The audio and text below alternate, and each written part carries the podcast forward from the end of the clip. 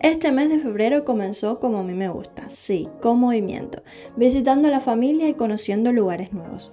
También emprendí el reto de crear todo un mes de contenido y creo que sí, que lo logramos. El mes de enero fue muy tranquilo, demasiado para mi gusto, pero febrero no. Estuve celebrando con mis amigas, despidiendo a una de ellas, jugando también con el maquillaje, creyéndome una vikinga, en contacto con la naturaleza, cosa que no podía faltar.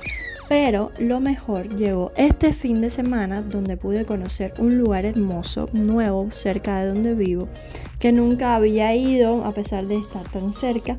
Pude disfrutar de música, comida deliciosa y un paseo en lancha que muero por repetir.